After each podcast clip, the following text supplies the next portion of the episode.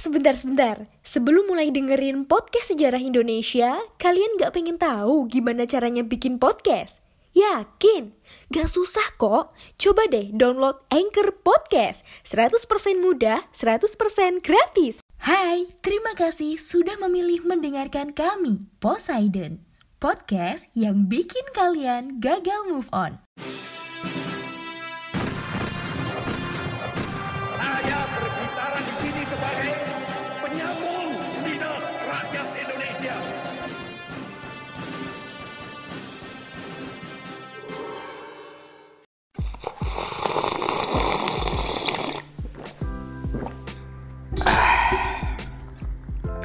Halo teman-teman sobat Poseidon, kita kembali lagi di segmen History for Life yang akan membahas peristiwa-peristiwa aktual dari sudut pandang sejarah.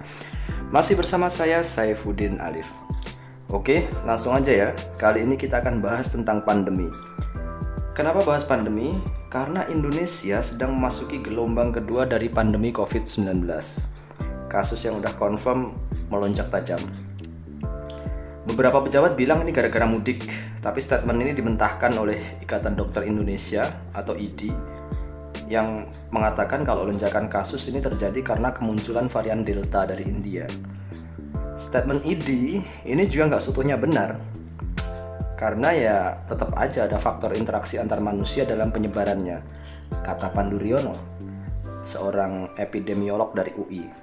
Jadi ya intinya dua-duanya berpengaruh lah ya saya kira kalian semua udah tahu dari berita-berita yang beredar.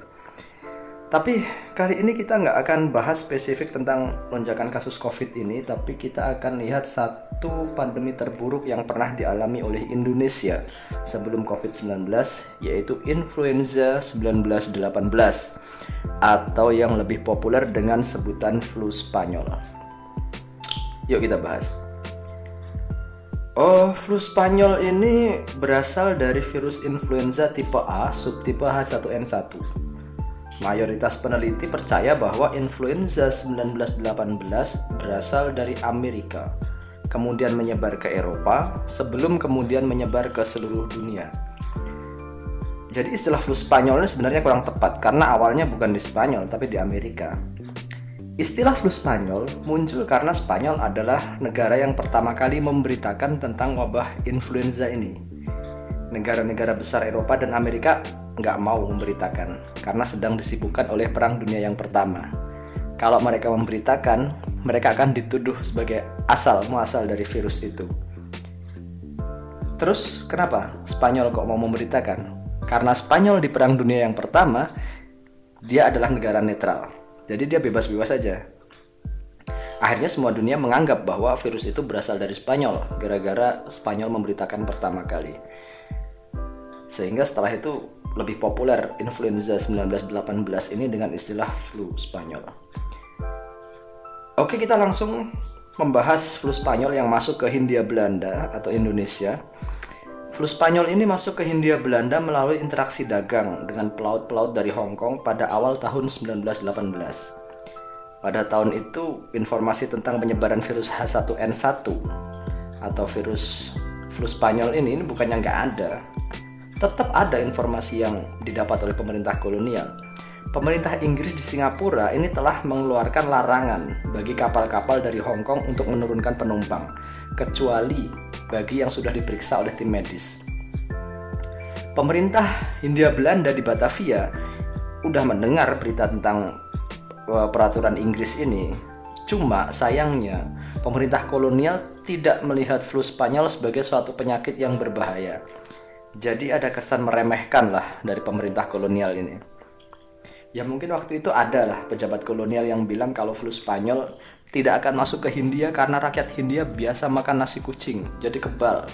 Atau mungkin ada juga yang bilang bahwa masyarakat Indonesia ini atau masyarakat Hindia Belanda ini masyarakat yang religius. Jadi flu Spanyol akan hilang dengan doa. Mungkin ada yang bilang gitu ya, mungkin. Jadi, pemerintah Hindia Belanda di Batavia bereaksi hanya dengan melakukan tindakan-tindakan preventif yaitu memperketat pengawasan terhadap kapal-kapal dari Hong Kong tanpa adanya penerapan protokol kesehatan yang ketat. Akibatnya apa? Akibatnya bulan Juli 1918 sudah ada laporan dari rumah sakit di Hindia Belanda tentang pasien yang terkena penyakit influenza. Jumlah pasien semakin meningkat pada bulan Agustus dan September. Meningkatnya jumlah pasien influenza dalam kurun waktu dua bulan ternyata masih belum ditanggapi secara serius oleh pemerintah kolonial Belanda. Pemerintah berdalih bahwa rasio perbandingan jumlah pasien influenza dengan jumlah penduduk dianggap masih rendah. Nah, pemerintah kolonial mulai memperhatikan secara serius penyebaran virus ini setelah adanya laporan tentang kenaikan jumlah pasien flu Spanyol dari berbagai daerah seperti Banjarmasin, Buleleng, Mojowarno, dan Banyuwangi. Laporan dari surat kabar Sinpo bertanggal 28 Oktober 1918 juga menyebutkan bahwa penyakit ini memiliki tingkat penularan yang cepat sehingga menjangkiti rakyat di seantero negeri atau di seluruh Hindia Belanda itu kena penyakit flu Spanyol semuanya. Menurut Sinpo, meskipun sedikit berlebihan, dari reportase Sinpo ini dapat diketahui bahwa flu Spanyol memang memiliki tingkat penularan yang tinggi. Tingginya tingkat penularan diperparah dengan kualitas penanganan yang buruk dari pemerintah kolonial. Akibatnya apa? Di Pulau Jawa dan Madura saja, penyakit flu Spanyol menewaskan lebih dari 2,5 juta jiwa.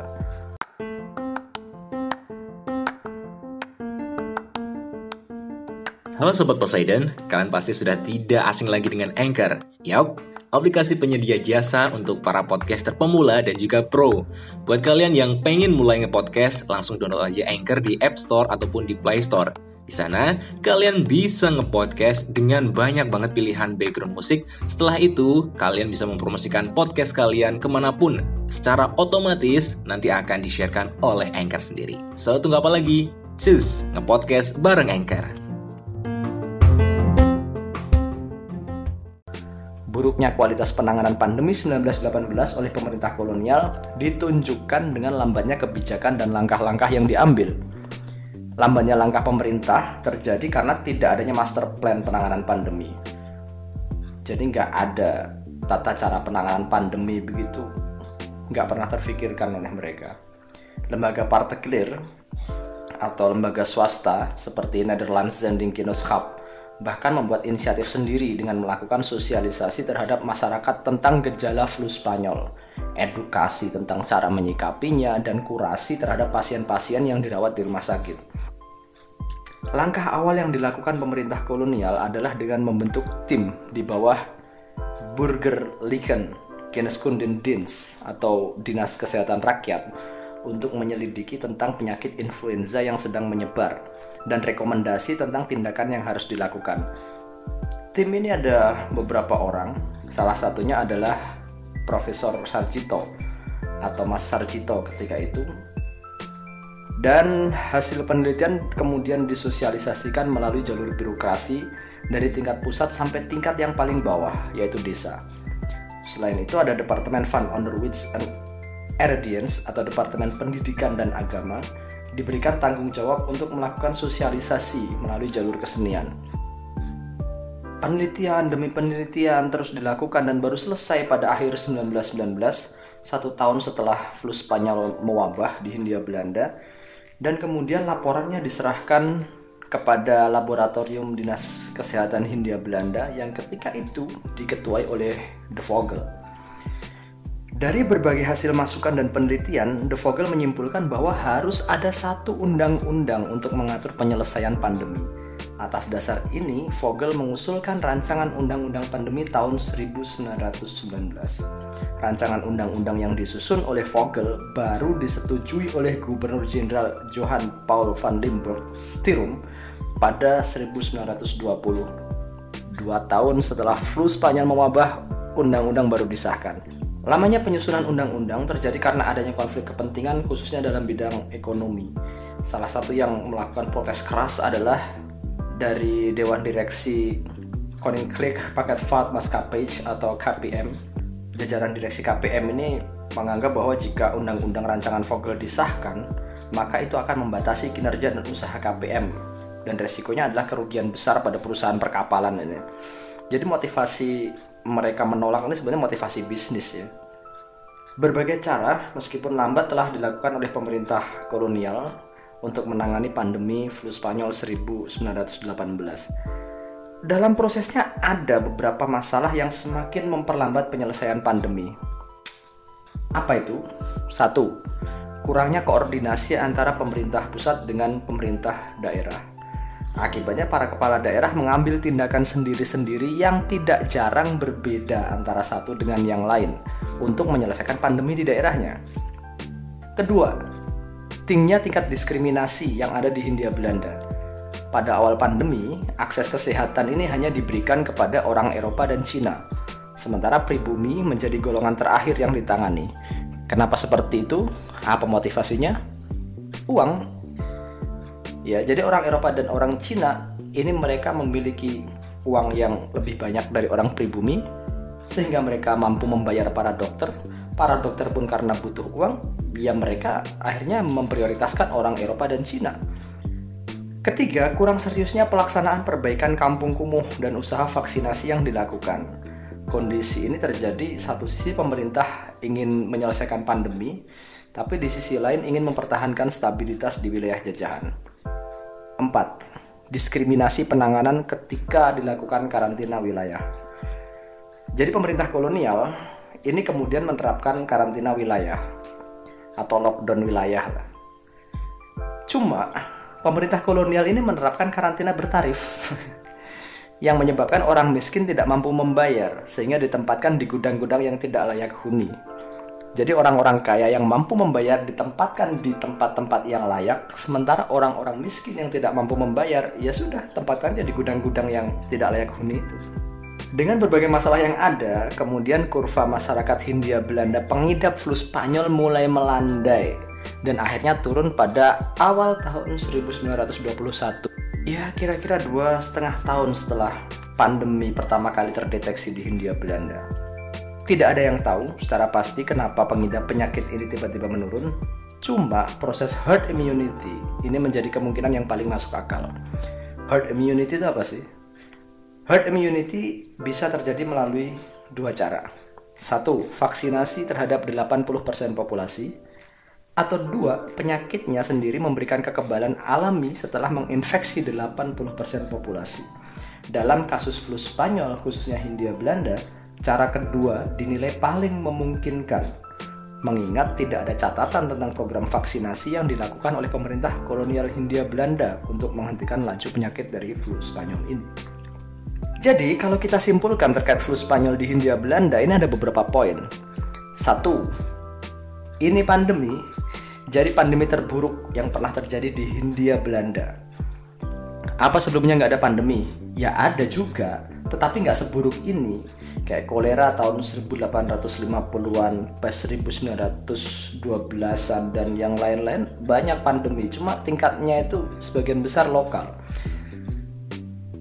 Dua, pemerintah terlalu meremehkan tentang flu Spanyol.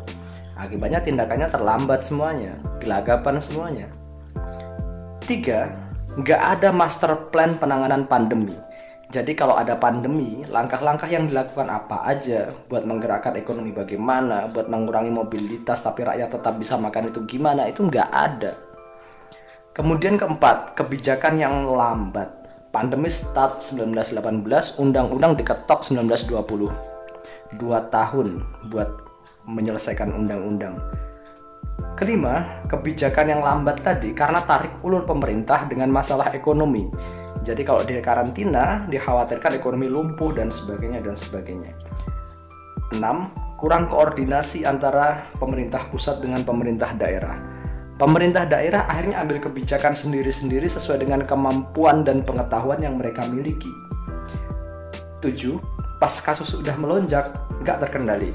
Pemerintah kolonial kayak udah menyerah aja ngadepin kasus ini nyalain sana sini nggak jelas dari sekian poin ini, kalian bisa simpulin sendirilah apa persamaan dan perbedaan antara pemerintah kolonial tahun 1918 sampai 1921 dengan pemerintah Republik Indonesia tahun 2020 sampai 2021 ini dalam menangani COVID-19. Tapi ya, saya kira pemerintah kita sudah bekerja dengan sangat keras dan sangat baik dalam menyelesaikan pandemi COVID-19. COVID-nya aja yang terlalu ganas ya kan, jadi melonjak kayak sekarang ini. Ya rakyat juga sih dibilangin gak usah mudik pada mudik. Ya nggak? Cari aman. ya udahlah ya intinya kalian simpulin sendiri bagaimana COVID-19 ditangani di Indonesia dan bagaimana flu Spanyol ditangani oleh pemerintah kolonial Hindia Belanda. Oke, sampai di sini dulu pertemuan kita. Sampai jumpa di segmen History for Life selanjutnya. Thanks for listening. Mohon maaf jika ada salah-salah kata.